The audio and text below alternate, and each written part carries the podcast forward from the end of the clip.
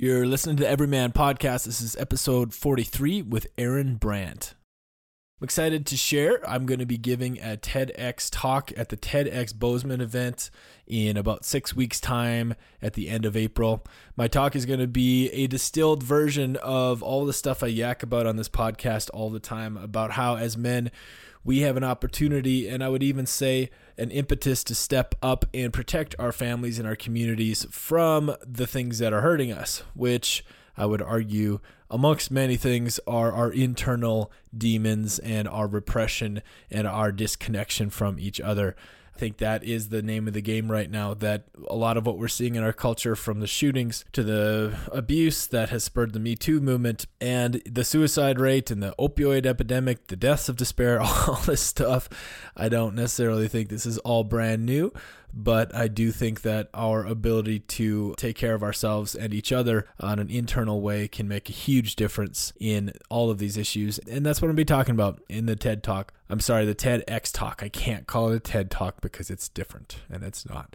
But I'm really excited for it. And I bring that up because our guest today, Erin Brandt, she helped me craft my talk. And it's not done yet, but her feedback was really, really, really helpful. Erin is a coach and a body worker and works deeply with men specifically. She actually travels around the country to work with men's groups and then also does individual sessions with men. And she has something really special, special, special, special to give. And in this podcast, what you'll hear, uh, she really gives perspective on where she's coming from and why she has this gift. And uh, it's pretty remarkable to hear. It was really remarkable to sit down with her, and I'm really proud to have her on the show. You can find her website at appreciatingmen.com. And if you resonate with what she's saying, if this makes sense to you, reach out. She's incredible. I would recommend anyone I know uh, to work with her if that feels right.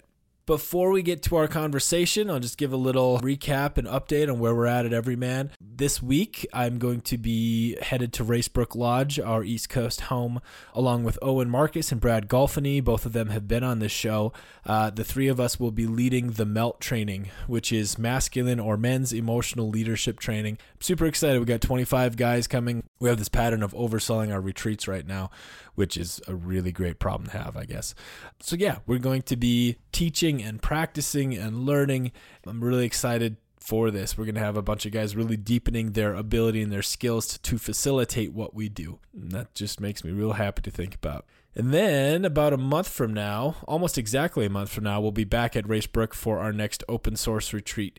And this is going to be the last one for most of this year. We'll probably be doing a couple at the end of the year, but this would be the opportunity. If this is something you've been thinking about, or even if it's new to you right now, we have our wilderness expeditions coming up this summer, but those are a longer and bigger commitment. So if you want to get in on, an, on one more weekend retreat, this is your opportunity. I think we have about 10 spots left open source. I've talked about it a bunch before. If you haven't heard it is a 48 hour experience roughly and is really designed very specifically to drop you right into the depths of who you are what you haven't been saying in life what you want where you want to go and doing this together with a group of men who are there to do the exact same thing.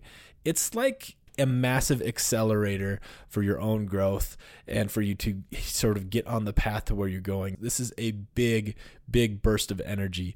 And I've raved about it on this podcast, and I'm super proud of it. So, yeah, I'd encourage you come with us, come hang out for a weekend, and just see the reality of what happens when we get together like this. And then I do want to talk a little bit about our next wilderness expedition too, and that is going to be the third week of June. All of this stuff you can find on our website, evryman.co, E V R Y M A N.co. The wilderness expedition is basically the best week of my entire life, where we're going to have 15 guys fly in and we're going to spend a week together in the mountains of Montana. End of June is one of the most brilliant and beautiful times of the year here. There might still be snow up in the hills, there might not. Generally speaking, there's flowers bursting all over the place. It's green. That's the expedition. Is we start out and we spend a day and a half in the front country. We do some fishing or some rafting, and we get outside. But we take that first couple days. It's it almost mirrors what our open source retreat is. So it's a big, deep, intense dive together as a group. And then we hit the trail. And we, last time I think we did like a 70 mile expedition through Yellowstone National Park, one of the most remote and, well, not remote, but um, pristine and untouched ecosystems in the lower 48. We saw bighorn sheep and we saw a lone buffalo. Uh, we saw some elk. We saw tons of bear tracks and wolf tracks. We didn't actually see any of the predators last year, which most guys were fine with. But man, is it a good time? Uh, Aaron Blaine is going to be co leading with me. He's an incredible guy, an incredible leader, and I'm honored to be doing it with him. So, I don't know what else to say about it, but uh, come with. You're invited. Make it happen. And last but not least, I want to just throw something out because it's been sitting with me a bunch, both since this last retreat and some things that have happened in my life.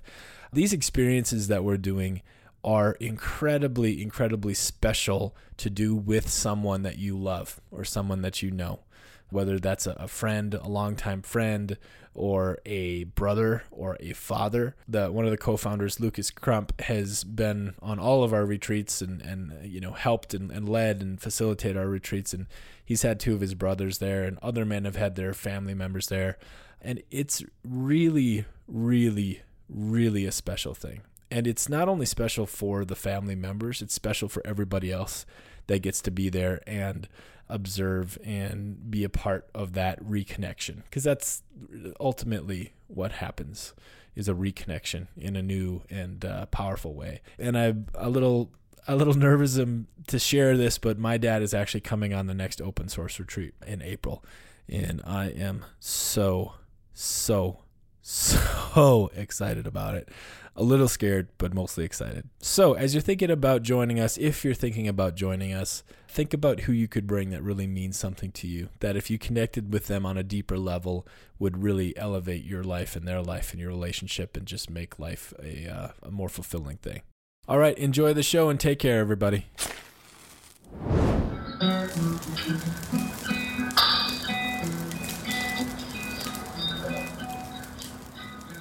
Well, cool. Mm. Um, so I got this new thing that I don't tell my guests when we start.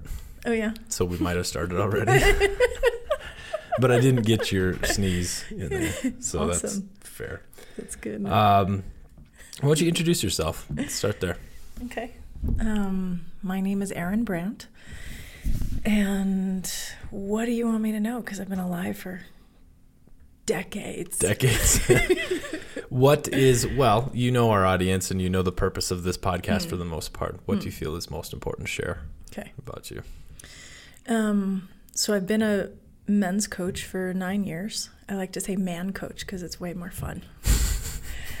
um, and I was doing my coaching training, um, and six different guys in my coaching training came up to me and said, you should really work with men. And I was like, why? Really?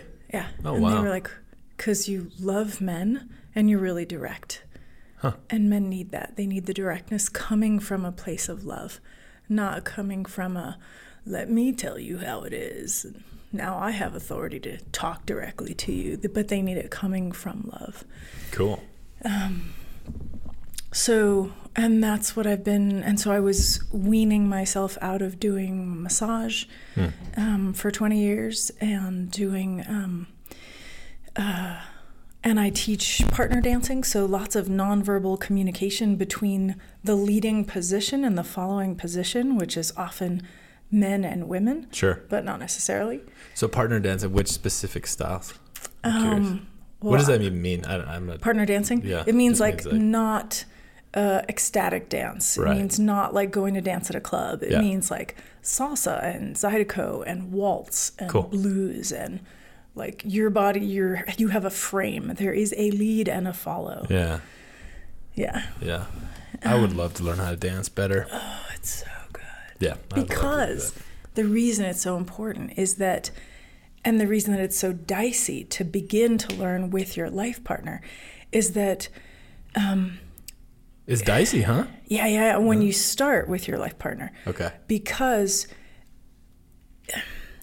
so much of our existence as men and women um, is focused on safety. Mm. I mean, human beings, right? We don't have the claws and the teeth and all that, right? So, but in terms of gender, like so much of us is focused on safety. Like as women, some part of our brain is really aware that we are the quote smaller and weaker. Mm-hmm. Right? And some part of guys' brains is really is aware that like, ooh, I'm the bigger one. I'm the protector in this Yeah. situation. So we need our animal brains, like our lizard brains, our focus of everyone's is focused on safety.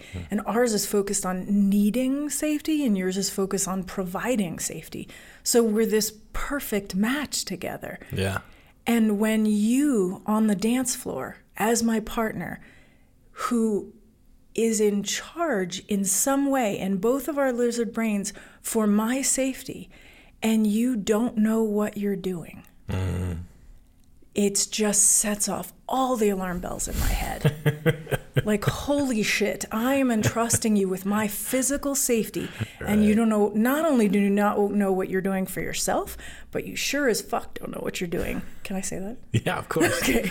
And you don't know where you're bringing me and where you're leading me and where you're moving me. Yeah. So all of my alarm bells are going off, and I am going to be critical as all fuck about. I can actually be really relate to that just in the sense of that I have a really hard time with authority, especially when that authority um, I don't respect it. Right? Mm-hmm. If I don't if I don't feel like I'm being guided the right way, fuck it. Mm-hmm. no, thank you. And so, So- we can. I relate to that.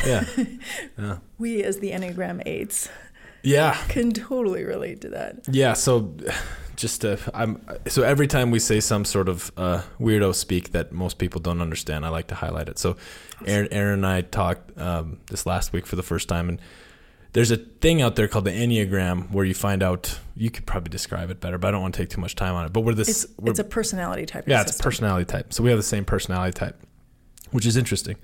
And um, yeah, so we first came into contact about uh, I don't know a year ago, a year and a half, two years even, a while back.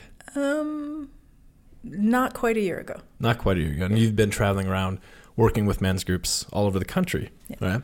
And uh, maybe partially due to the fact that we're the same personality type, or or just for, for my general grumpiness. Um, yeah, I've, our first interactions were a little terse, to say, um, but that's changed. Um, Yay. So we're in Denver. We're in a uh, hotel uh, workroom, and I'm here, and I'm, I'm I'm excited. We started to talk about safety because I'm here in Denver because I'm auditioning for a TED Talk, and I've been spending the last I don't know all of my life lately practicing, writing, and practicing this thing, and it's about safety. It, I mean, fundamentally, it's what it's about. It's it's fundamentally about that men um, are both. I would say, I guess, you know, the start, one of the first lines is that the world isn't safe for men and men aren't safe for the world mm. right now. Mm. And um, so that's fitting that we started there. Hmm. And we're also focused on it and rightly focused on it. And what are we going to do with that? What are the, like, our lizard brains are going to be focused on safety no matter what we do. Um, and so we can't, this whole, like, oh, let's function from our higher selves. Like, yeah, that's lovely. And we are all, we all have lizard brains. We all have, Yeah. you know, the basic basic brains that are going to be working no matter what. And we have to get to know those really well and include that in our plan because we are never going to be rising above it ever. Yeah. We can choose in our best moments and or in most of our conscious moments to rise above it. But we have to fucking learn to work with that shit. It's Yeah. never going away. No, I, I get it. I mean, I I feel it in a lot of ways. I mean, I, like a fundamental purpose of every man is to create the the societal and relational network that allows our brains to relax, to know that we're amongst mm. a community, mm.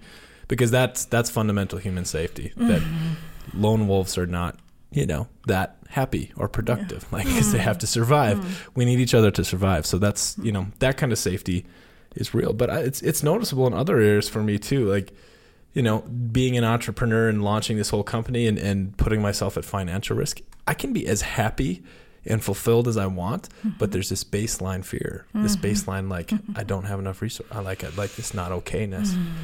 So it's yeah, it's interesting. It's it's real.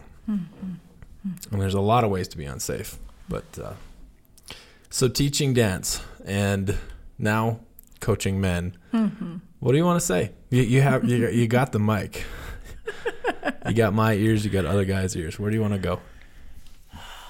And you don't have to decide if you'd rather not, but take the lead if you want it. Um, what comes up? Um, so I was just at the um, at the One Billion Rising March uh, here in Denver. Um, I went with the Mankind Project uh, group that went, um, and one of the men spoke, and I went because I wanted to hear. Totally gonna cry. I really wanted to hear um, a man speak um, in support of. So the one the the march is about one billion women will be um, violated in some way.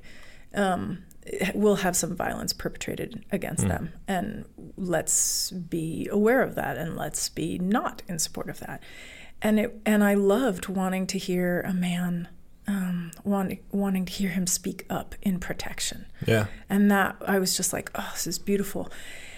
And of course, there were women who spoke who were still in the in the stage of healing that was just about expressing their pain, Yeah. and that's such an important stage.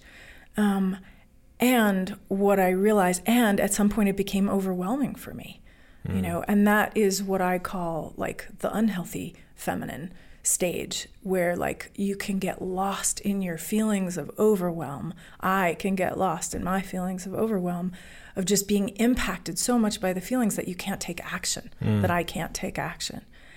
And and i love the last speaker that was up in particular because she spoke about like that we all what we have to be focused on is healing all of us have shit happen to us. All of us actively perpetrate bad shit in this world, man or woman, kid, old person. We all perpetrate bad shit. Mm. And we all are victims of bad shit. And what are we going to do with that? And part of what I feel like our goal is, all humans on this planet, is how do we heal the shit that's happened to us? So that because the way that we got wounded, man or woman, we feel all of the intricacies and all of the like caves and inner uh, nitty gritty little places that got wounded. So we know that wound really well. We know how someone might perpetrate that wound really well. Hmm. And when we fo- and be- and it's completely compelling that wound is completely compelling for us to heal. And when we follow that compulsion and when we actually heal it, that can become our greatest gift that we actually give Yeah. because cuz we know it so fucking well Well, yeah, totally. And we know and so that's but that's what i love and that's what i want to be focused on with the man woman dynamic is how do we create healing? Yeah. how do we honor what's similar? How do we honor what's different? How do we get to know the ins and outs of what's different? And how do we stay focused on healing and then creativity like healing the past and creativity and taking action and moving forward and building bu- building what we want to build. Mm-hmm. No, so I, I, I, diverging ideas of, of how what I want to say, and the first is that, and I want to maybe put a pin in this, but you said that in the context of women and what you were saying was that they can get carried away and lost in emotions to the point that they can't act anymore. Is that is that a fair paraphrase of what you yes said? and not just women I Well, so think that's that where I'm the- going. yeah, yeah. That's where I'm going because yeah. I think that's uh, uh, at the heart of some men's deep fear of being emotional. That there's it's kind of a, a, a one way street Mm. With emotions, and if you go that direction, I'm not going to be able to get things done. I'm not going to, and and, I, and it is true for some men too. You know, you know, men can be taken out by Mm-hmm. their emotions very easily too. But I do feel like that's uh, some part of the heart of our close off sort of fear of mm-hmm. going there as mm-hmm. men. Mm-hmm. So we can go there. The other thing I'm feeling is that, um, yeah, so the idea that our biggest pain or wound or whatever, however you want to talk about it, can be it, it it's that's actually been coming up a lot to me and it makes more sense because as you heal something or have to learn something completely for yourself, you do. You you've spent a hell of a lot of time there, you Yeah. know. And so, I mean, and I still laugh at it today, but you know, this whole thing that I'm all about that I'm talking about is I mean, I grew up in in a culture in an environment in a family where emotional expression was non-existent for the most part. So I had to figure it out. And now I know the benefit of it. I've mm. felt the impact because I think I've felt the entire spectrum of, of the lack of it all the way to, you know, a very full experience of it. So now I'm obsessed with it. I think you know if we were if we read about like if you try and learn something and you read like about borderline personality disorder, right? Sure, you can learn it, you can memorize it, you can watch videos about it, but if you've experienced it, if you've either had it yourself or mm-hmm. you've lived with someone who's had it and you've experienced that pain, you are going to know the ins and outs like nobody else. Mm. You're going to feel it, you're going to smell it. You're going to like, you know, like yeah. Having received abuse when I was young, I learned to read faces incredibly well. Mm. I learned to read subtleties of facial expressions. I learned to read the pacing of footsteps as they come down to hall. Mm-hmm. I learned to read the posture when someone wasn't even facing me, Whoa. right? And I had to to protect myself. Whoa. And it makes me exceedingly good at being a coach now. So when you learn techniques in a book about how to be a good coach or a good therapist, like, Yeah. sure, that's great. But when you have lived the pain, you mm-hmm. become an expert, you become a master. Amazing. When your survival depends on it, you fucking learn that shit. Yeah. So, two questions mm-hmm. at your leisure. So, what is your gift and where did it come from? And why do you love men so much? I think that my gift is uh, being really good with words. Um, and I'm not, you know, I remember listening to my parents dictate letters for for business to one like my dad would dictate and my mom would write it down and then you know there would be like grammatical you know corrections that they would make and and maybe that's it and my parents had a huge i can thank my parents so much for having such a huge focus on um, grammar and correct speech and parts of speech and being you know militaristic about that um, and and I and I feel like I'm really good with words now, um, even though I'm stumbling over myself at the moment, or whatever. But Only you think that. or whatever, even if it's if yeah. So I think in general that uh, that I'm good with words, and I'm th- and I think that I'm good with feeling something and tracking it in another person, picking up on what they're going through, um, and being able to help them identify it by using words, and then helping them get to the next place that they want to get to. Um, you, How's that? What's that experience for you? So when you're when you're feeling someone else's what they're feeling, how do Mm-hmm. you receive it? What's the experience for you? Do you feel it in your body? Is it a is it a visual thing? Is it auditory? Is it all kinds of things? Yeah, it's usually physical and visual, Yeah. um, but it's not. Um, it's not like people talk about being empaths and they're like, "Oh, your feelings take over me and my body," and like, it's not like that. Um, I think I learned professional boundaries uh, really early in massage school, like when I was twenty. And so I don't have that, which I'm so grateful for. That sounds like a very difficult thing to go through. Um, so yeah, for me, it's um, mostly visual and a felt sense in my body. Got it.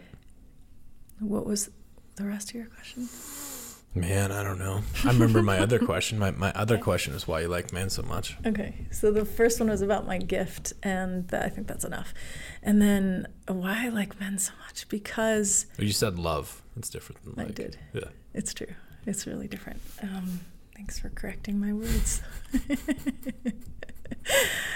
um, I think that because of the wounding that I grew up with, um, Are you willing to share what that was a little? I mean, to whatever you're willing or okay with. yeah, um, in my experience, it was physical and verbal abuse from my dad. Um, and we've we're so we're really close now, And it's amazing how he doesn't remember that stuff. Hmm. Um, and we, um, and we talked this past summer, and he, he just doesn't remember it. Um, and I said, "That's okay, Dad. I understand that you might not remember it. Um, I know that it happened, and um, and I get that to protect yourself, you wouldn't have remembered it." And he apologized, and he said, "I'm so sorry for." the pain that I obviously put you through in the past and what you're still feeling now. And when I told my mom and my son about that, um, we don't remember him apologizing for anything else. Wow. So to have such an emotionally literate apology wow. was like, it's like being aware that you're that you're sitting inside a miracle like holy shit like wow. not only did i not think that i needed it i never expected it and and to and and some part of me didn't need it because it's already like i know dad you got the same thing when you were growing up that's how you mm. got that way mm. so you received it. They probably received it before then. You're just passing it on. You're doing the best you could. And, you know, at some point in my adult life, I had to grieve that that was the best that he could do. Right. That my little girl, my little girl self was never, ever going to get. The dad that she hoped she would have. And that's mine to grieve. Um, and so, yeah, and it set me set my it set me up for a lifetime of learning and a lifetime of focusing on gender and mm. a lifetime of focusing on power dynamics and sensing things non-verbally and protecting myself and um, and learning to find compassion for people who hurt us people who hurt me mm. and how can i see past that to see where's the best that they're doing? And what did they learn? And how do we take a stand and say, no, I fucking want something better? And sometimes that's really subtle. So, like the healing that I've done with my dad, I started about seven years ago. Um, would you like to hear this? Yeah, part? please. Yeah. So I realized that I held the belief that everyone in the world is doing the best that they possibly could at any given moment in time with the tools that they have except my dad. Hmm. And when I realized that I held these two hugely disparate, disparate ideas, mm-hmm. Mm-hmm. Um, I was like, oh, fuck. Mm. I owe him. Hmm. I've spent the better part of, you know, two or three decades assuming that he had bad intentions mm-hmm. almost all the time. Wow. And I was like, that's not cool. Hmm. Yes, he did the abuse, right? That was bad. But in taking on my shit and my part, I didn't Sorry, give him. Hold on, we got a bad connection for a second here. I might get a new cord sometime. Sorry, keep going. Um, and so that's his to work with. The abuse is his to work with.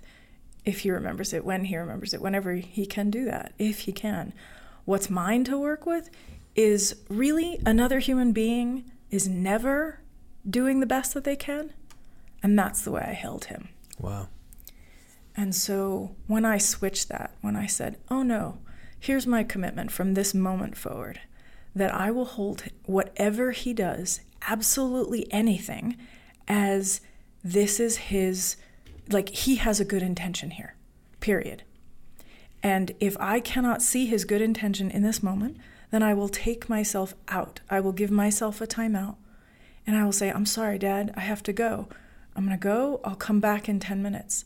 And I'll come back when I have the presence of mind to consider how that you are having a good intention.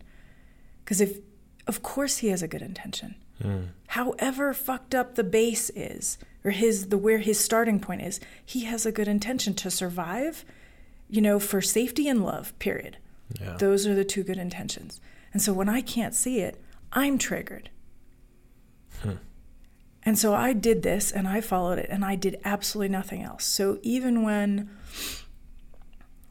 uh, I'm trying to think if this would so uh, I'm trying to think if I should share this example because I wonder if he'll ever hear it. Um, he believes that homosexuality is Mm. a sin Mm. to the point that all homosexuals should be killed. And I was like, I can't have this conversation with you anymore. I can no longer see your good intention. It's time for me to leave this conversation Yeah. because I can't. I, I can't function. Right? Maybe there's a good intention in there somewhere. I'm sure that there is. I'm sure there's some kind of pure soul, something that he is seeking. Hmm. But if I can't see it, doesn't mean I tolerate the behavior. It means that I remove myself Yeah. from that interaction. And I did that religiously. And in six months, without ever telling him that that's what I was doing, within six months, he was complimenting me. He was touching me in a positive way. He was bragging about me to other people. I was like, who is this man? Really? It I was a didn't big say shift. huge, absolutely huge. Whoa. I never said word one to him. It was just like number one, he's a man. I know that his focus, I know that his base core line is to protect and to make me happy. Whoa. Period. Number two, I know that he's functioning from good intention at all times. And that was like, those were the two things that I was holding myself utterly strictly with. And not telling him, just looking at him and thinking those thoughts and behaving with him in that way switched his behavior. Holy shit. If I were in a marriage with someone, I wouldn't stay. If, if someone like that, like Yeah, I wouldn't want to yeah. be doing all of the work that way. Right. But given that I'm blood related and I can't get away, Yeah. I might as well fucking take that opportunity to do everything that I possibly can. Jesus. And that is what I did. And we have a different relationship than him and anyone else in my family. Um, That's incredible. Thank you for sharing. Yeah. Not to take it too like philosophical here, but I I think I share well, I'll ask it, but I, I believe deeply that I've rarely if ever seen people act out of I think bad intention in a sense. Not not that I haven't seen it, but I think the core of people are good. Uh, this idea of basic human goodness is something that I really believe in. Yeah. Um, And I know people I've talked to say, I don't think that's true. And I say, okay. yeah. Well, I, I, I'm not going to sit here and argue with you about that. Yeah. That's the belief that I come from. Huh. Yeah. Wow. So those were so those were my experiences growing up, and I took a class from Alison Armstrong um, on about men, and she was the one who put forth this idea that um, men's primary urge is to protect, Yeah. and that another primary urge is to um, is to make women happy. Hmm. Um, and she would send us out on experiments at lunchtime, and she would say, "Ask for stuff. Say, you know, I need some help with something." Um, and Watch the men light up. yeah, and they would just and and it was just I could see it everywhere. I went and practiced and practiced and practiced and practiced. And that was what I saw. And so now I walk through the world with I'm just going to cry the whole interview. Um, I walk through the world knowing that I am surrounded by protectors. Hmm. Yeah, I know that whatever percentage or for a short period of time, that they're also going to be violators, right? So am I. Hmm. I have been, I will be in the future. Okay. But I know that I am surrounded by people whose primary gut base focus is to protect the people around them. Hmm. And when I walk around in a world full of protectors, I'm no longer walking around in my childhood messages, which are you never know who your next attacker was going to be. Right. And so the experience that I have walking around in the world is amazing. It's warm and it's rosy glowish. Mm. And then and so what I what the thoughts that then come to me are like how can I give back? I am positively affected by you being a man. Hmm. By you sitting here being a man at this table in this room.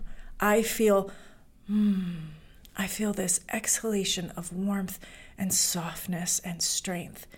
And I feel positively impacted just because you're a man. You don't have to fucking do anything. Yeah. And I benefit. Really? That's my life? I get to live in a world where I benefit because you exist? and so I was like, fuck this. And then, so I was like, how can I help? How can I give back? Yeah. And when and when I realized that my gifts are with words and my gifts are mm. with emotions. And so when I see men accidentally stumble in their good intentions, and I'm like, oh, I could help with that. Yeah. Like, that's why I do what I do. Beautiful. And why why do I love men? Because I had shitty experiences growing up and so I never, I, I don't think that I developed this balanced view of, hey, there's good in the world and there's bad in the world. Mm-hmm. And there's good in my interactions with men and there's bad interactions with men. So I have this whole history of like a whole bucket of bad shit and not a whole lot of in the bucket of good shit. Mm-hmm. And so I feel like there's sort of a backlog. There's like a, there's a, a, a, a um, like a backlog of universal good shit with men that I could have experienced hmm. that it's it's like stored up like it got blocked right. from my recognizing it. Oh. And I have opened the door, that class with Alison opened right. the door for me and now there's this this backlog of truth of goodness about men that I'm like I'm walking into and I'm seeing it everywhere I go. Wow, what an what an amazing thing to feel and to hear, and to you know to go back to where you started that this this um, talk that you, this march that you were at and. Mm-hmm. I, I feel like what you're sharing is there's a pretty big gulf between what you're sharing that your experience is and mm-hmm. what a mm-hmm. lot of women yeah. walk around feeling. Yeah. It's a big gap there. Yeah huge. And um, yeah, I mean, men too. You know, I mean, there's. And I don't think many men get to feel ever maybe the amount of appreciation that you just exhibited. Just that simple, pure appreciation. I don't think many men get to feel that. And I think it's magical. So, like, you know, all of the bad shit that happened, right? If I were not so focused on healing, and I don't know where that came from, mm. But if I were not so focused on healing, I wouldn't have gotten to the place that I'm at now. And so, in this expression, like, you know, sure, I started in college and being like super feminist and super um, uh, political mm. and super like, you know, women's march about this, that, and the other thing. I'm not saying that those things are bad. It was awesome. Mm. I needed to express. But my healing at that point was only expression. Got it. It was focused on holding violators accountable. Right. And there's more. That's just part of the yeah. healing. And I see a lot of people get stuck there. And it's so sad when they don't have the guidance to say, no, wait, there's more healing that's possible. Yeah. yeah. There's like, how do you get to appreciation? We are all magical fucking human beings and souls? And how do we get to the full appreciation of our similarities, of our connections, and of our differences?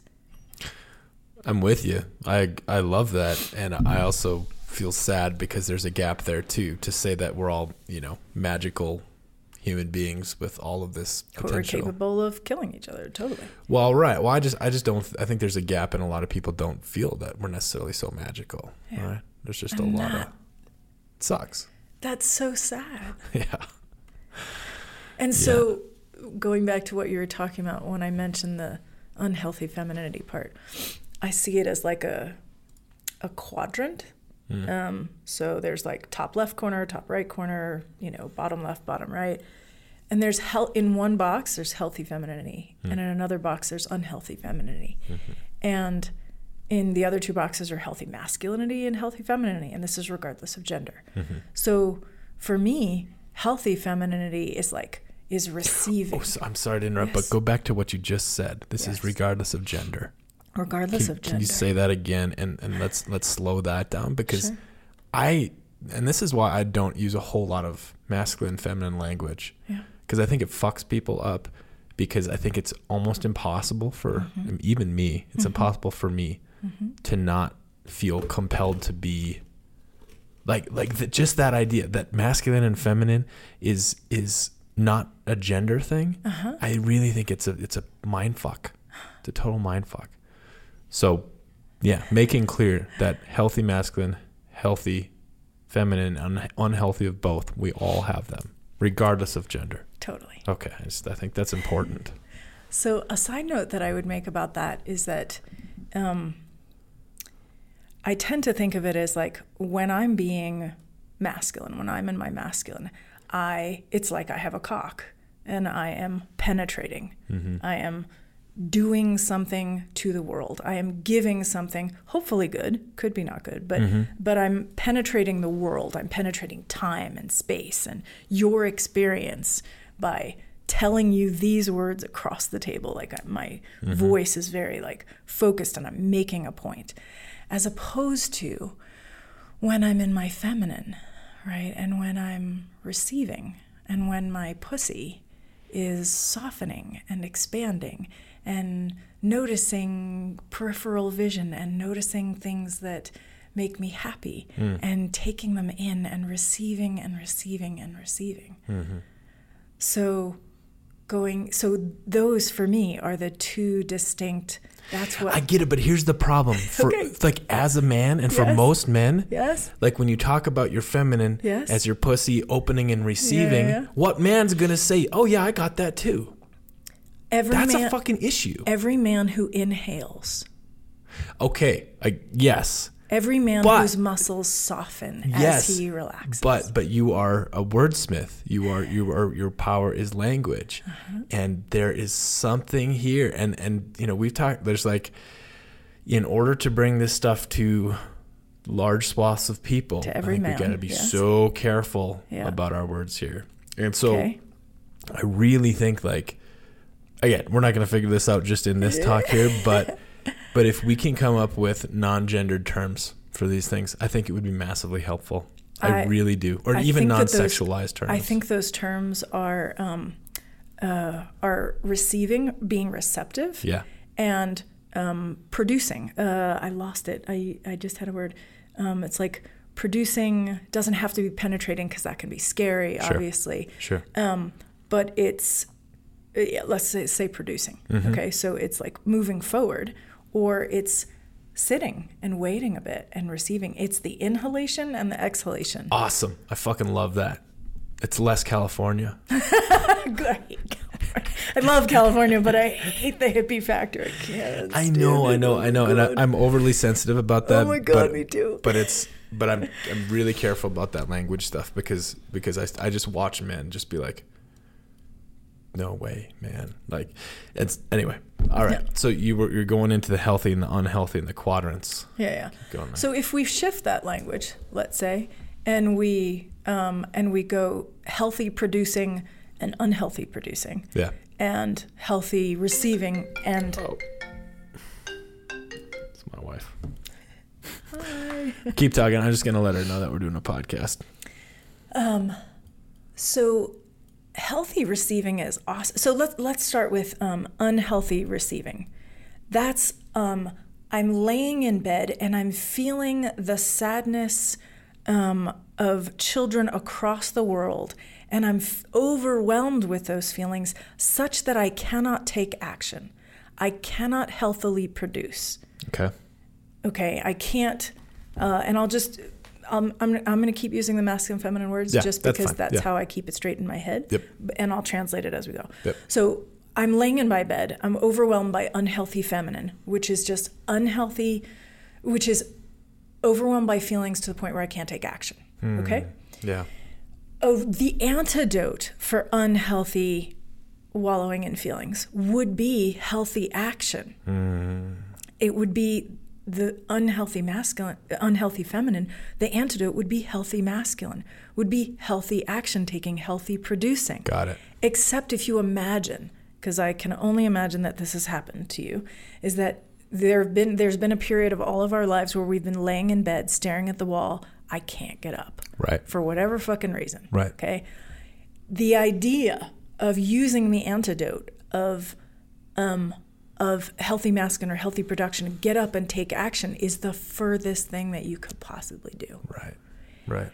And so the back door, so um, the other part of my theory is that then when you have the unhealthy masculine or the unhealthy production, the overproduction, the um, uh, the the doing, the feeling so much responsibility that you create this hard shell around you. Like and the weight of the world of the responsibility is pressing on your shoulders such, that you say the only solution for this is to buckle down harder. You're describing my life. you're turning pink. And this is when guys are stuck when or when people are stuck in unhealthy masculine or mm-hmm. unhealthy production right they're like i have to isolate and i have to do it alone and i should have fucking figured it out before Do it harder. Push it push harder. harder. Do Exactly. more. I'm not taking on enough. Well, the antidote for that is the healthy feminine. Yes. Or the healthy receiving is, oh shit, actually, I need to reach out. This is so hard. Uh, cue the the the choice part of our brain. Yeah. Oh, I need to ask for help. Hmm. Oh, I need to exhale. I need to inhale. I need to breathe. I need to soften. Because you know what? Hard on top of hard doesn't go anywhere. Dude, that's huge. I think that the healthy feminine or the healthy receiving is the back door for everyone. Yeah. It's just the way, I, and maybe I'm wrong, right? And this is a theory anyway. But I think when you're stuck in this, it's too hard, hard on hard, unhealthy production. How do how do I ask for help? How can this be easier? The question, how can this be easier? Hmm. What a cool question that is. when you're stuck on the bed in the unhealthy feminine staring at the wall and you can't possibly take action the healthy masculine which would seem like the antidote Yeah. right you got to just because what happens when you're stuck on the bed people teach you to go into unhealthy masculine into the unhealthy production and they say you just got to kick yourself in the ass you just got to get up and do it Yeah. and sometimes that works. And Yeah. sometimes you're like, woohoo, thank you so much. How awesome. Mm-hmm. Except that most of the time, I don't think. I think that we cut off some part of ourselves in order to do that. Exactly. Well, that's what I was just going to say. It works at what expense? At what exactly? At what expense? Right. What is it hurting or, or destroying? So if instead we were to ask, what's the easiest way to do this? What's the healthy feminine? What's the healthy receiving? How is there some way that I could receive? Is there some way I could mm. make this easier? Is there some way that I could ooze mm-hmm. into the next step? Right? Like, hey, what's the next step? Right? Right. In productivity, what's the next best step? Yeah. How can I ooze into it? How can I make it mm-hmm. easier? How can I ask for help? I think that that's a real key. How can I get to healing? How can I get to healing? From healing, how can I get to appreciation? How can I take care of myself so that tomorrow I can work again or I can produce more? And how can I- be taken can- care of? Yes. Yeah. How can part of me taking care of me be asking for help from other people as Yeah. well? Because, like it or not, we're independent beings, we're interdependent beings. Yeah. And our culture worships independence. And that is bullshit. Yeah. It fucking we are sucks. interdependent fa- factually Yeah. those are the types of beings we are You know, one, uh, this isn't a perfect analogy, but there is uh, something happening. So in, in sort of guy culture, bro culture, right? There, there is, there is a awakening to um, in physical physical fitness specifically, an awakening to stretching and yoga. Finally, kind of in, like on a larger mass scale. Mm-hmm. That I think this idea that you either work yourself until you're broken or mm-hmm. along the way you mm-hmm. take care of yourself is becoming to be more it's it's not still mainstream mainstream right? But it's it's more common and i think that there's there is a similarity there in our general human day-to-day life action where I, I like this this quadrant really makes it very visual and simple it's it's really it's easy so what is the um, And just to be fair, Ben Wills is the guy who helped me come up with that. cool He's in Boulder and he we connected. I don't think he's doing I don't know that he's doing it anymore, but he's a man who is doing woman coaching. wow and I was cool like, "What? My counterpart." I don't think he's doing it now, but he helped me come up with that. One one thing I have I would just want to make a note of so uh you've cried more than any man on this podcast so far. but it's so different. It's I mean it's not different, but it is different. So and I think I mentioned to you we had in my men's group 2 weeks ago we had uh we invited our partners and so wives and girlfriends, some just mm-hmm. friends, mm-hmm. but we invited women into our circle for the first time. Mm-hmm. And I think I think I told did I tell you this? But this young woman came in and like so every week we show up in essence to to reach out and be interdependent and practice both healthy masculine and feminine. Just practice being healthy. And uh you know, there's there's tears sometimes. Like guys get really there and, Yeah. and like and sometimes every once in a while a guy will really let go into that. Mm-hmm. But this young woman came in and in six minutes took us on like the most wild emotional roller coaster. Like it was mm. beautiful. Mm. Like just cried, mm. wept openly, and then laughed in the next breath. That's different. There's a difference. like I, I feel like I'm pretty well, maybe I'm not. Maybe I lied to myself, but I'm pretty emotionally um, fluid. But man, not I'm not that free. you know, it's different. I mean, it's like a difference between a grizzly bear and a ballerina. I think, you know. One way that I worked, uh, maybe not necessarily with that difference, but like the next. So for me, maybe it wasn't difficult to, uh, you know, cry and then laugh, or to talk and cry and recover and keep talking. But for me, the next level up was crying in public Mm. right? Because if something came up at lunch with a friend, and then I was, you know, and if I were to tear up, you know, I used to like hide it, or you know, the message was like, oh, don't, you know, pull yourself together, or you're in public, or people see you, and I'm like, what the fuck do I care about these people? I will hmm. never fucking see them again. And you know what? I have a should about hmm. this. I have a belief that p- we should accept one another as having more natural emotional range. Yeah. And if I am willing to do this in public, then maybe it, without showing any signs of like shame or insecurity or anything, well, maybe that gives peop other people more permission to be like, oh, look, she's crying and it's pretty normal. Yeah. Because, yeah, I'm a fucking human being and I have feelings, so I cry.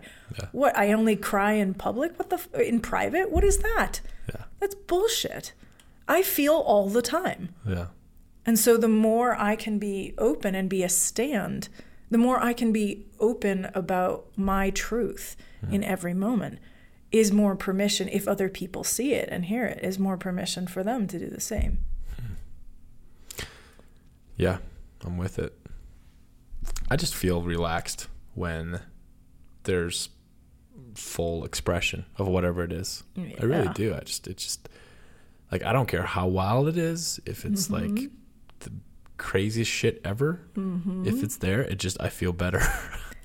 And know. that is I actually think that that is a superpower that men have and can develop. Really? Oh yeah, Okay. totally. Yeah. it, they, they may not have access to it now, hmm. but that, you know, when you know yourself really well, and when you know this is who I am, and these are my beliefs and these are the things that are important to me and this is who I am, then whatever the fuck is happening out there, Yeah. do, it doesn't sway me off my center. Oh man, something lights me like this. This might be. This lights me up. This conversation lights me up. Like I, I like shit to get crazy. when you can welcome everything that happens, then you're firmly your your head is clear, your eyes are seeing reality, you know who you feel your own ground, you feel your own internal anchor. Yeah. You can love the person who and feel compassion for whatever the fuck is coming up. Yeah. You can understand where it's coming from. You know that there's a time limit on whatever it is that's going on. Mm. And you know that you're going to come back into yourself. You know that everything is going to be okay tomorrow or one year or 10 years from now. You can come back to that equanimity. Yeah. And I think that men have an amazing gift to be able to do that. I think anytime any human being can do it, awesome. And we should all go for that.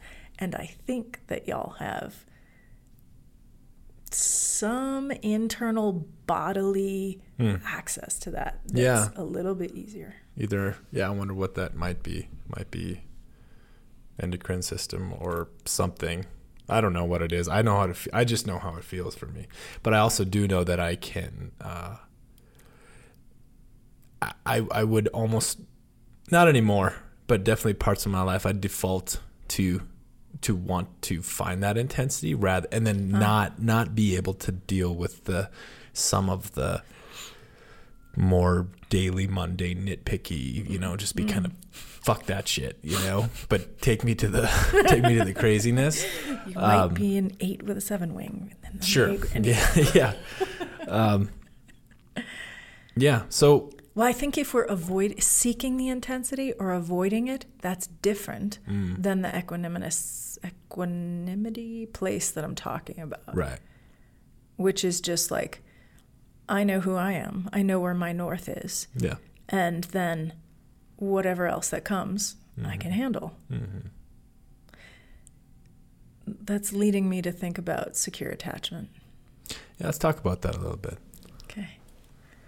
Uh, so, attachment theory um, says that um, it's the it's the most core psychological dynamic that happens in us. It's the it's the earliest psychological dynamic that happens in every human being. Um, it's also precognitive, preverbal, and it's called pre-psychological. Um, attachment theory states that the way that we um, that the connection with our primary partner now is as important to our psychological health um, and our f- just our pure physical health. Yeah. As our primary connection was with our primary parent when we were infants. wow.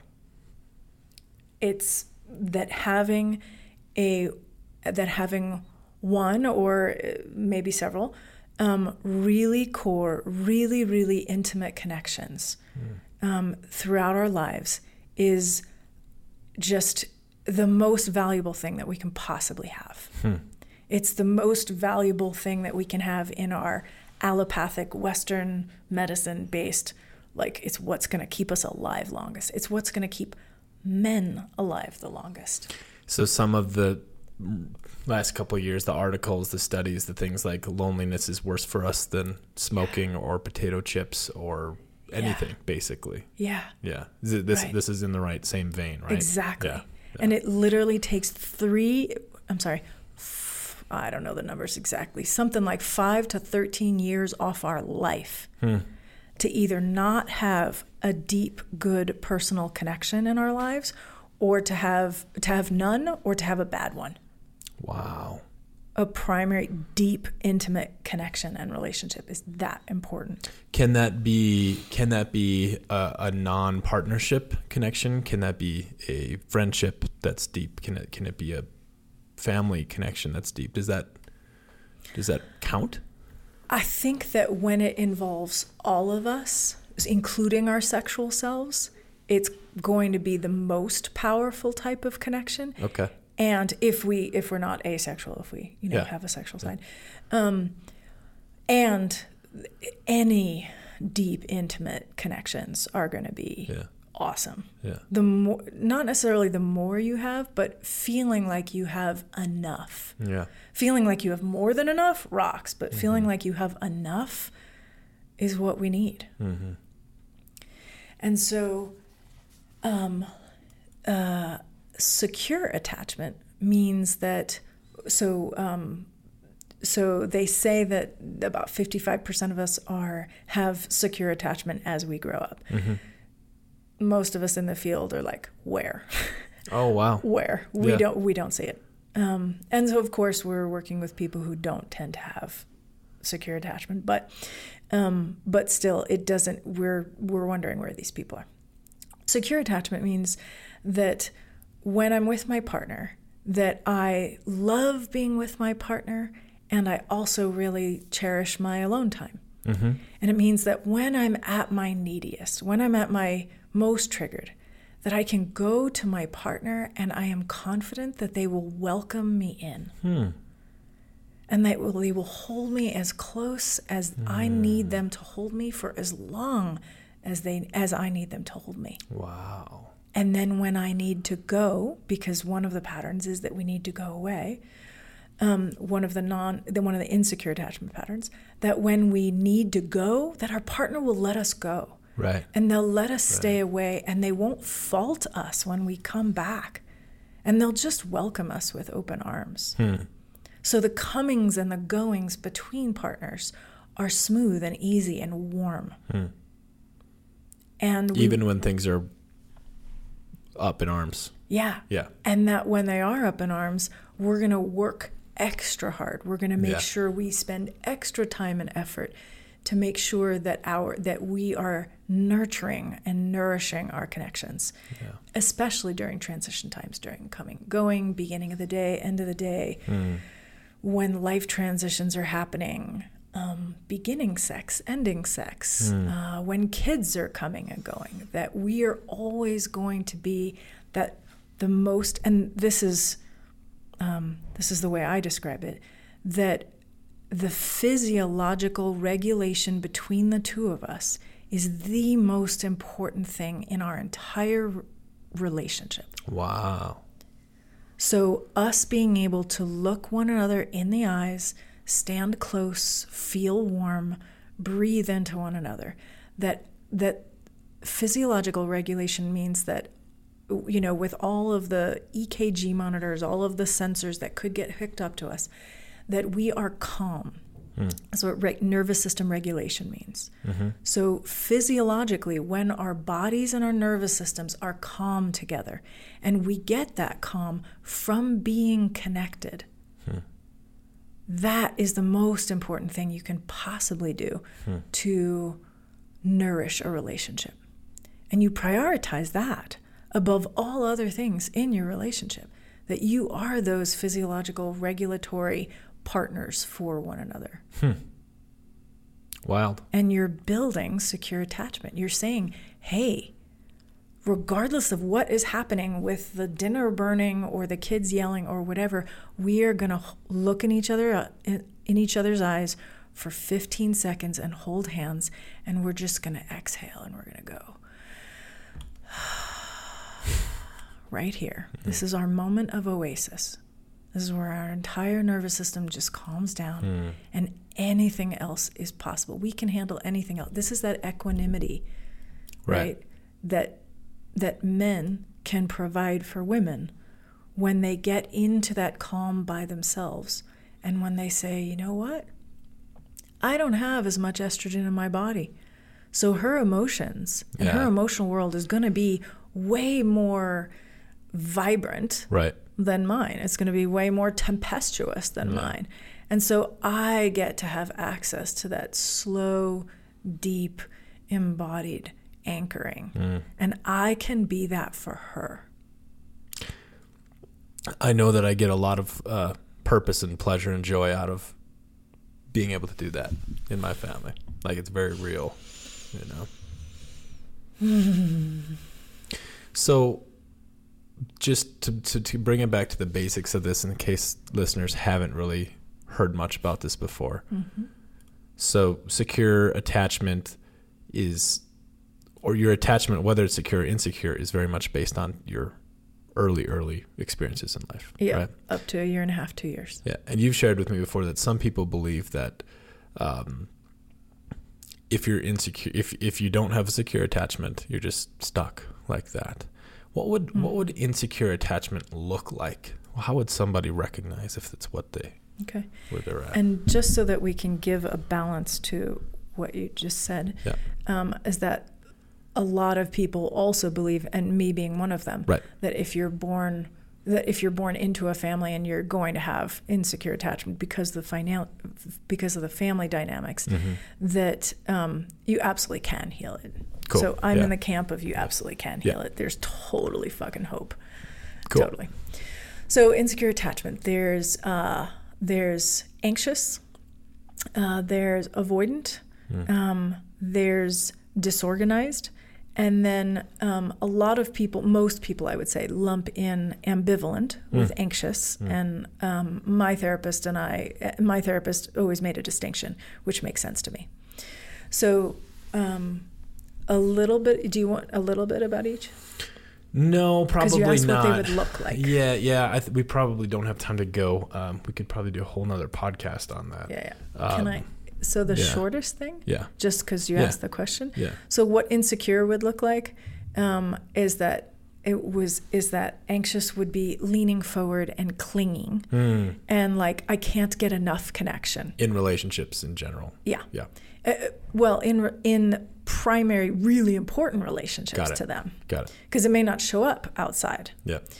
Um, and avoidant would look like I need more distance. I'm going to withdraw as a habit. Yep. Um, and ambivalent is going to be ambivalent and disorganized can look similar, Mm-hmm. um, but disorganized is like ambivalent on crack, Hmm. way more intense. So ambivalent is like, um, honey, I miss you. When are you coming home? You walk in the door and they start a fight with you. Hmm. So it's come, come, but not that close. Hmm. Come close, Okay. but not that close. Go Yeah. away. No, no, come closer. So any so what we defined as secure attachment is an ease between with the comings and the goings between uh, between Mm. us. Yeah. Whereas anxious is holding on, avoidant is pushing away, Got it. ambivalent is pulling and pushing. That is a tricky spot. The I I've the last couple of years I've traveled a lot more than my wife because of having a kid, but coming back from trips is a very uh is a very like tender time. And it's hard. Mhm. It's a hard time to Mhm.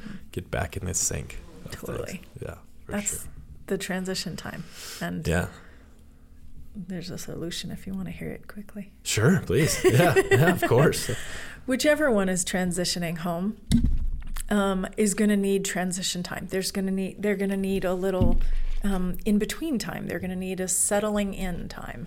So giving them a little extra space and a Hmm. little extra time so that they can settle will be ideal. And they'll come in and they'll drop their bags and they'll do all this stuff and they'll take a little time for themselves Hmm. and then they'll sort of re-engage and it. they'll come back out and they'll say, "Hey, honey, tell me how was your week or whatever." Yeah. And the one who's at home is going to want to bum rush the person who comes in the front door. And they're going to be like, ah, right. So the person who first comes in is going to look a little more withdrawn, a little more avoidant Mm. because it's going to be too much stuff to balance at once. Mm. And so they're going to be holding back because there's too much stuff to balance. The ones who's at home is going to want to cling on, like, oh my God, I'm so happy to see you. All of this kids are going to do Yeah, that all yeah, the time, right? yeah. And so it's best to, whoever is coming home, give yourself, track this for yourself. And this is Alison Armstrong stuff about transition time. Mhm. Sit in the car in the driveway or around the corner before you get home. Get calm, get settled. Um, you still you won't be able to like unload what's in your pockets, Mhm. you know, but you will be able to get more calm and settled. And then wait until you are feeling present and able to go inside and to be curious about the person inside.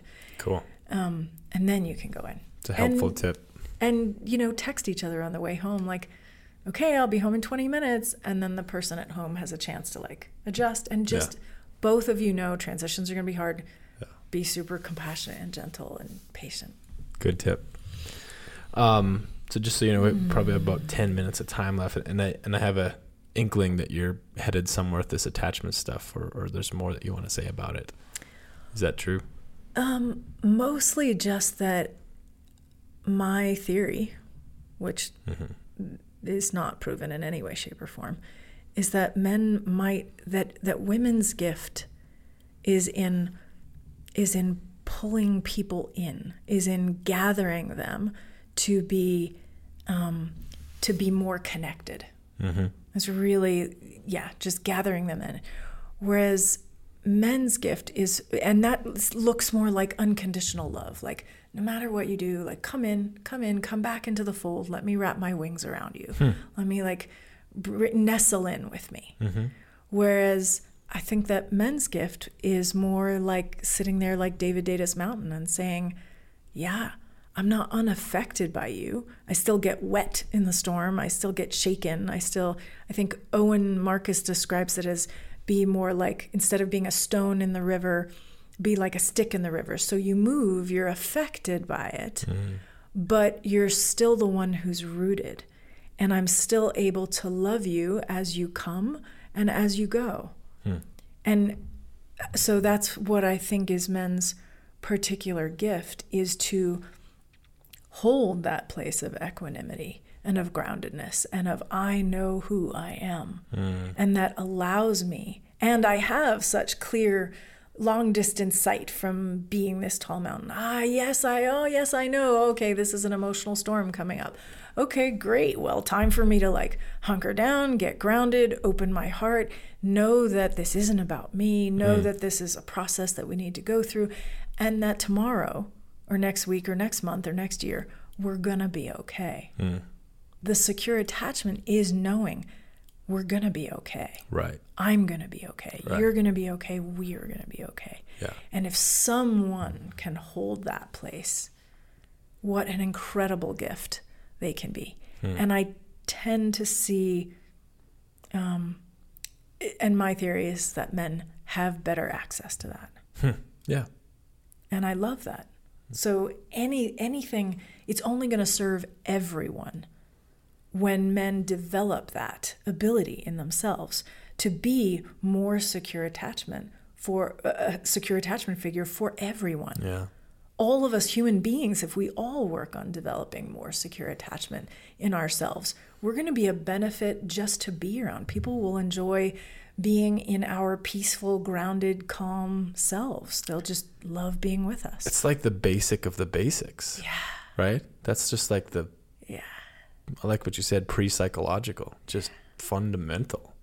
It's what my TED talks about in different words, in in you know different words in a sense. But yeah, the way that I've phrased it mm. and is that I think it's as protectors, you know, mm. our we mm. you know in the past we've protected our communities and our people from saber-toothed tigers and cave bears mm-hmm. and ice ages and mm-hmm. armies and all kinds of stuff. And mm-hmm. today, I think it's it's this uh, we're, we need to protect ourselves from our repressed gunk and our disconnection, and hmm. and we can create emotional safety hmm. around us. Hmm. That's that's kind of the call to action that I'm I'm really fired up about right now. It's the way that I'm saying is that yeah, we we can become these touch points of safety for all the people in our lives. Yeah. And it is. It's that attachment. It's something to do with that. It's just that um, I'm okay, and we can help spread that okayness. You know. An assertion of one's own mountain like anchor like secure attachment. I am safe. Yeah. I claim myself as a safe being. Yeah. And I will be a safe being for me and for you and for everyone around us. And I demand that you be a safe being too. So, as a man, I demand that you, as another man, be a safe being Yeah. for other men and for other women Yeah. and for children and for whatever. What else are we fucking doing if we're not doing that? Like really? Nice. Yeah. Nice. Yeah. So I love it. that's it.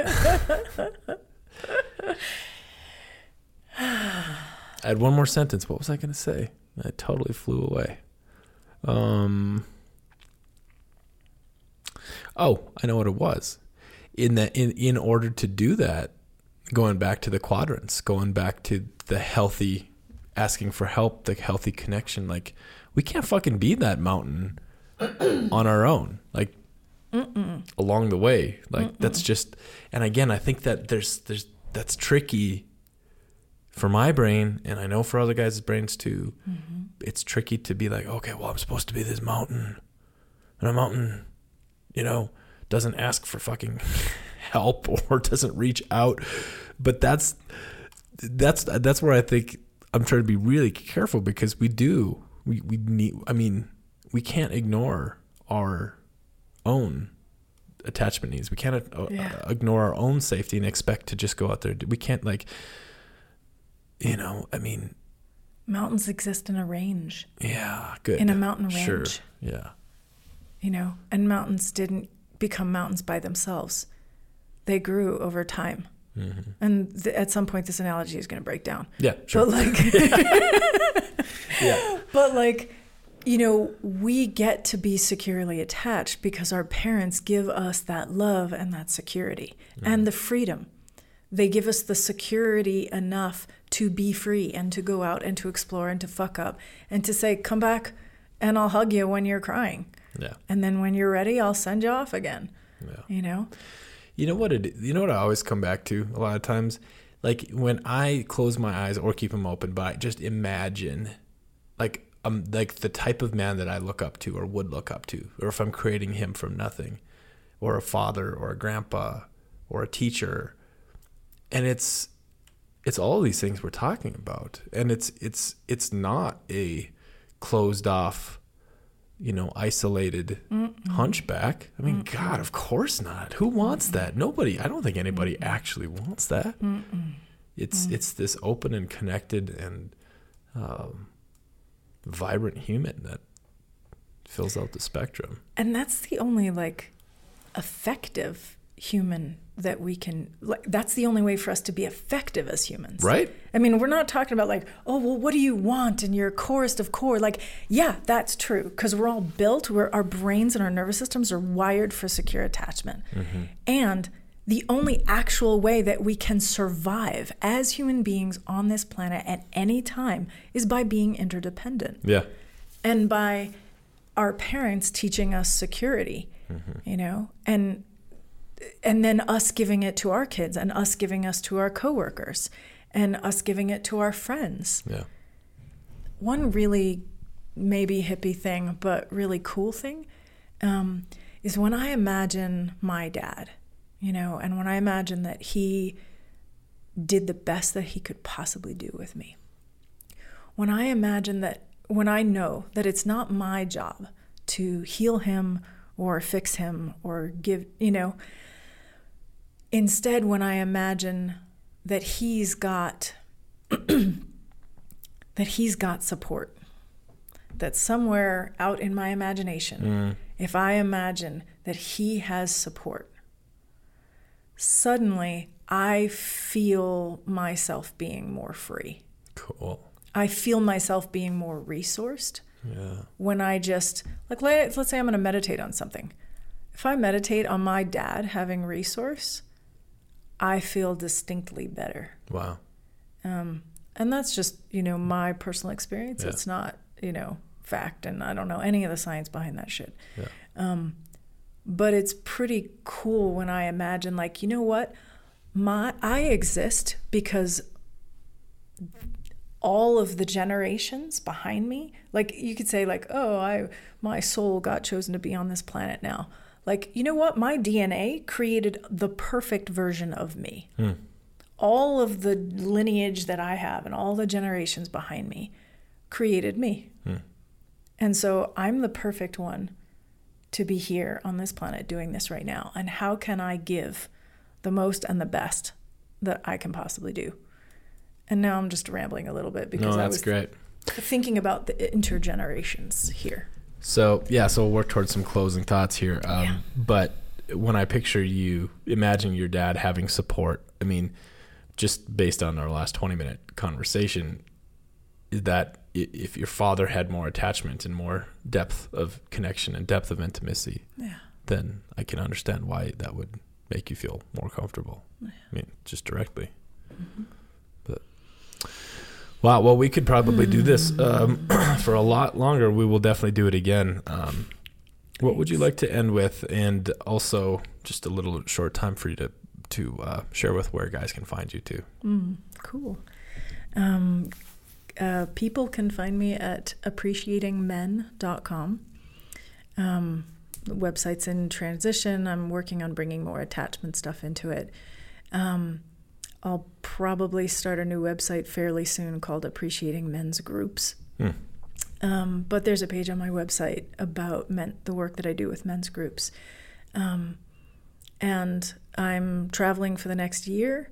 Um, I'm working with established men's groups already because all of y'all already have this this this understanding of the benefit of community and security um, and challenge and support with other men. And so now I'm going in and saying, Great, you guys already have that. I don't have to go onto the street and convince a man, like, hey, actually, a men's group is a great idea. So, what I'm doing for a year um, is that I'm traveling full time just in the US and Canada. And I'm working with as many men's groups as possible by donation um, so that any man who wants to come can come and do this.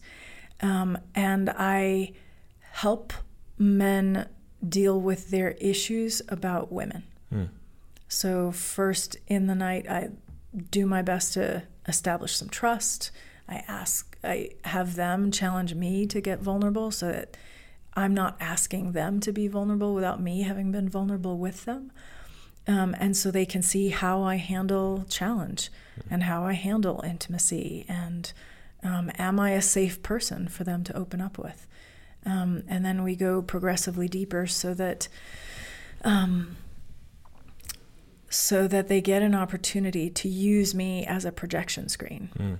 and and they get to move through and leave uh, leave that night with maybe less work through and and maybe leave in the group um, leave with me the stuff that they've that women have either um, perpetrated onto them Mm-hmm. or that women have neglected to care for them in some way. Hmm. Because, in the same way that, you know, men are perpetrators, women are also perpetrators. All human beings are. And so, what I try and offer them is a space where they can say, nope, that shit's not mine. Like, I'm going to, Erin, I'm going to leave that stuff um, here in this group tonight. Mm. And, and they get an opportunity to work on it together. Not being the most clear in that description, but. No, I think it's good. Yeah. Amazing. Well, thank you for your time here. And uh, guys and women and everyone listening, uh, may have to listen to this one twice. We- I think we went pretty deep. And uh, take care. Thanks, Thank- Erin. Thank you. All right, everybody. Thanks for listening. I hope you got something really good out of that. I know I did. What a cool thing to be able to do this podcast and, and speak to these incredible people because I gain from it every time it happens and makes me really happy that other people can get something too. So check us out, evryman.co. Check out our upcoming retreats. Our crop of men's groups around the country is growing. We have a bunch of groups going up in California right now. That's LA and San Diego and San Francisco and all over the place too. Austin, Texas is really heating up. We have two and uh, maybe another group forming there too. Bozeman, Montana, we have two full groups and a third group maybe forming. What an amazing thing. So we are moving forward, and I hope you are too. All right, have a good week. Take care.